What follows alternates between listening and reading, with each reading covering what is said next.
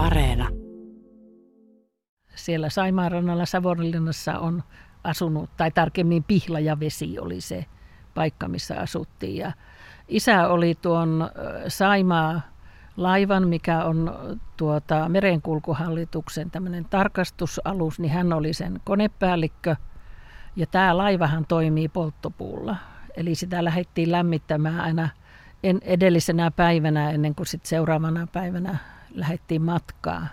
Ja kun itse opiskelin tuota energiatekniikkaa Lappeenrannassa, niin sitten isä aina siunaili, kun näihin loistoihin piti vähän väliä käydä tarkistamassa, että onko niissä akuissa tarpeeksi virtaa, niin sitten ihan heitin vaan, että miten aurinkoenergia. Ja isä innostui ja sitten Neste Naps oli yritys, joka sitten sitä aurinkoenergiaa rupesi niin kuin markkinoimaan ja Saimaalle isä kerkesi ennen kuin jäi eläkkeelle niin semmoinen viitisen sata loistoa, jotka toimii aurinkoenergialla, niin, niin hoitaa sinne. Tämä uusiutuva energia on ollut sulle se, mikä on tarjonnut uraa ja innoitusta. Niin mitä, millä mielin sä nyt katselet tätä kriisiytynyttä energiatilannetta? No nythän tämä uusiutuva energia olisi kyllä hyvin ajankohtainen. Vaikuttaa siltä ja alakangas, että sä et pääse vieläkään eläkkeelle kunnolla. No kyllä mä uskon, että pääsen. Että siellä on nuoria ja innokkaita ja niillä on uusia ideoita ja innovaatioita. Että mä uskon, että uusiutuva energia lisääntyy samoin kuin se, että miten me hyödynnämme jätteitä. Ja siinäkin on tehty kaikenlaisia uusia keksintöjä ja, ja ja miten esimerkiksi puusta tehdään tekstiiliä. Nehän on ollut entisen työnantajan patentoimia keksintöjä. Ja nyt uusin on tämä, että tästä jätemuovista tehdään sitten tämmöistä neitsellisen muovin veroista tuotetta. Että kyllä ne siitä pikkuhiljaa kaupallistuu. Joskus kuulee eläkeläisten suusta, että mitäs minä sanoin. Minähän sanoin tätä jo 2-30 vuotta sitten, niin oletko päästänyt tällaista suustas nyt? No vähän on muutamassa asiassa tullut, tullut sanottiin, koska tutkijan työssä niin ne, tulokset näkyy niin kuin myöhään, että tutkijat on aina aikaansa edellä.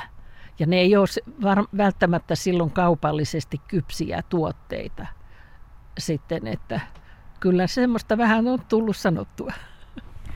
Eija Alakangas, sulla on yksi selkeä näkemys siitä, että mikä eläkkeellä oleminen on, tai mikä eläkkeellä olemisessa on parasta. No se vapaus tietysti, että sä voit itse valita, mitä sä teet. Ja, ja mun mielestä on tärkeää, että on semmoista järkevää tekemistä. Että näitä on erilaisia niin vapaaehtoistehtäviä, mihin voi osallistua. Ja, ja esimerkiksi itse on Jyväskylän senioreissa mukana ja vedän semmoista torstaikerhoa. Aamut on ihania, kun ei tarvii, mä, mulla oli tapana mennä seitsemäksi töihin – niin nyt ei tarvii nousta niin aikaisin ja voi rauhassa juoda kahvit ja vaikka lähtee kävelylenkille ja sitten, että se aamujen rauhallisuus on kaikista ihaninta. Mitä teit viimeisinä työvuosina? Olin VTTllä bioenergia-alan johtavana tutkijana, josta jäin neljä vuotta sitten eläkkeelle, mutta olen jatkanut vielä keikkaluontoisesti työntekoa kansainvälisissä hommissa. Mistä se johtuu? Onko se niin, että sinä et päästänyt työstä irti vai että työnantaja ei päästänyt sinusta irti? No se johtui siitä, että, että se aihealue, mitä vedin, oli tämmöisen kiinteiden biopolttoaineen standardeja. Niin siinä ei ollut VTTllä sitten mulle niin kuin suoranaista jatkajaa. Mutta nyt kun me on saatu tuota uusia aihealueita, niin nyt mulle tulee VTTltä jatkaja sitten. Ja ilmeisesti vuodenvaihteessa ei Alakangas, sulla on se tilanne, että sä saat olla ihan täyspäiväinen eläkeläinen, jos vaan haluat. Kyllä, melkein tuota, niin 68 pääsin, mutta en ihan työelämässä. Aloitin 15-vuotiaana. Mitä työ on sulle merkinnyt? Mä oon ollut aika työorientoitunut ja, ja mä oon tykännyt työstä VTTllä, että on ollut kansainvälisissä hommissa 95 vuodesta, jolloin Suomi liittyi EU-hun, niin silloin näihin bioenergia-alan kansainvälisiin verkostoihin liityin mukaan. Ja erittäin mielenkiintoisia ihmisiä tavannut ja meillä on ollut tosi kivaa. Mutta ilmeisesti sitten kun se eläkkeelle jääminen tai pääseminen tuli ajankohtaiseksi, niin olit siihen ihan valmis, niin mikä oli semmoinen, mihin väsyit työelämässä? Mulla oli aika paljon matkustamista.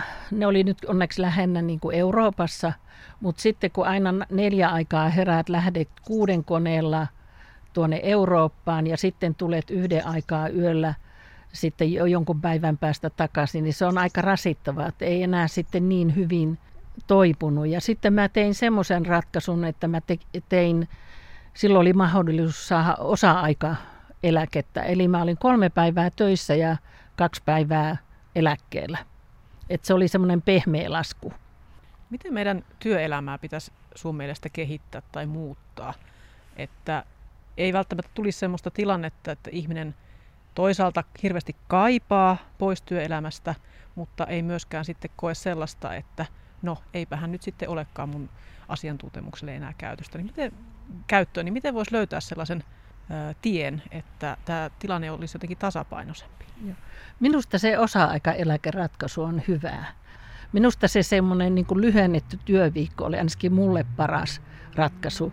Ja sitten pikkuhiljaa ruvettaisiin miettimään, että ne ihmiset, jotka eläköityy, että niihin töitä, niin kuin, jos tarvii jatkaa, jotkut alueethan tietysti menee niin kuin, tavallaan, että ei tarvita enää jatkajaa. Mutta jos niin kuin on sellainen alue, että missä tarvitaan jatkajaa, niin pitäisi saada pikkuhiljaa siirrettyä sitä, sitä tietoa sitten seuraaville.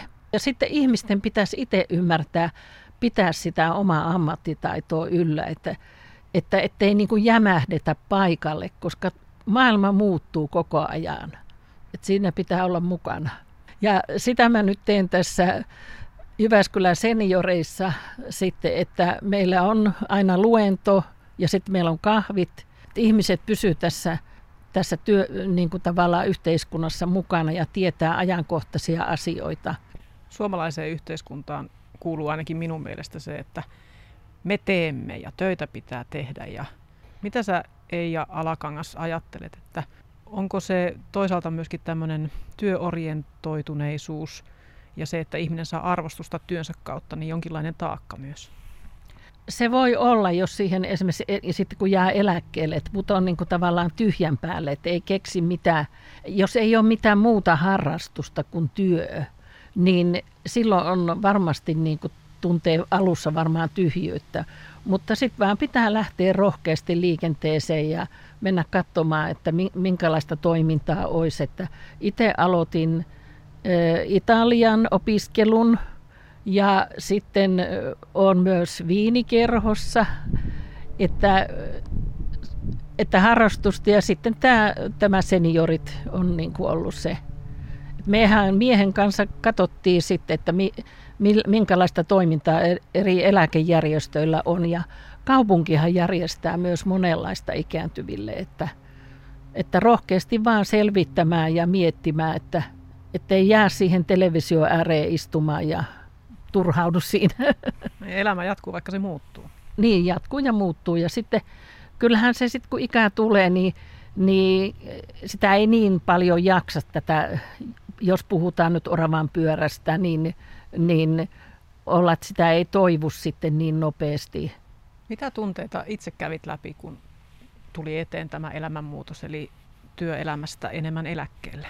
No enpä tätä enää niin muistakaan, kun jouduin melkein heti sitten takaisin kumminkin keikkahommiin. Että kyllähän sitä niin kuin mietti, kun oli niin paljon ollut aina menossa, että nyt kun ei tarvikaan mennä, että, että mitä sitten. Minkälaisia haaveita sulla on vielä elämän varalla?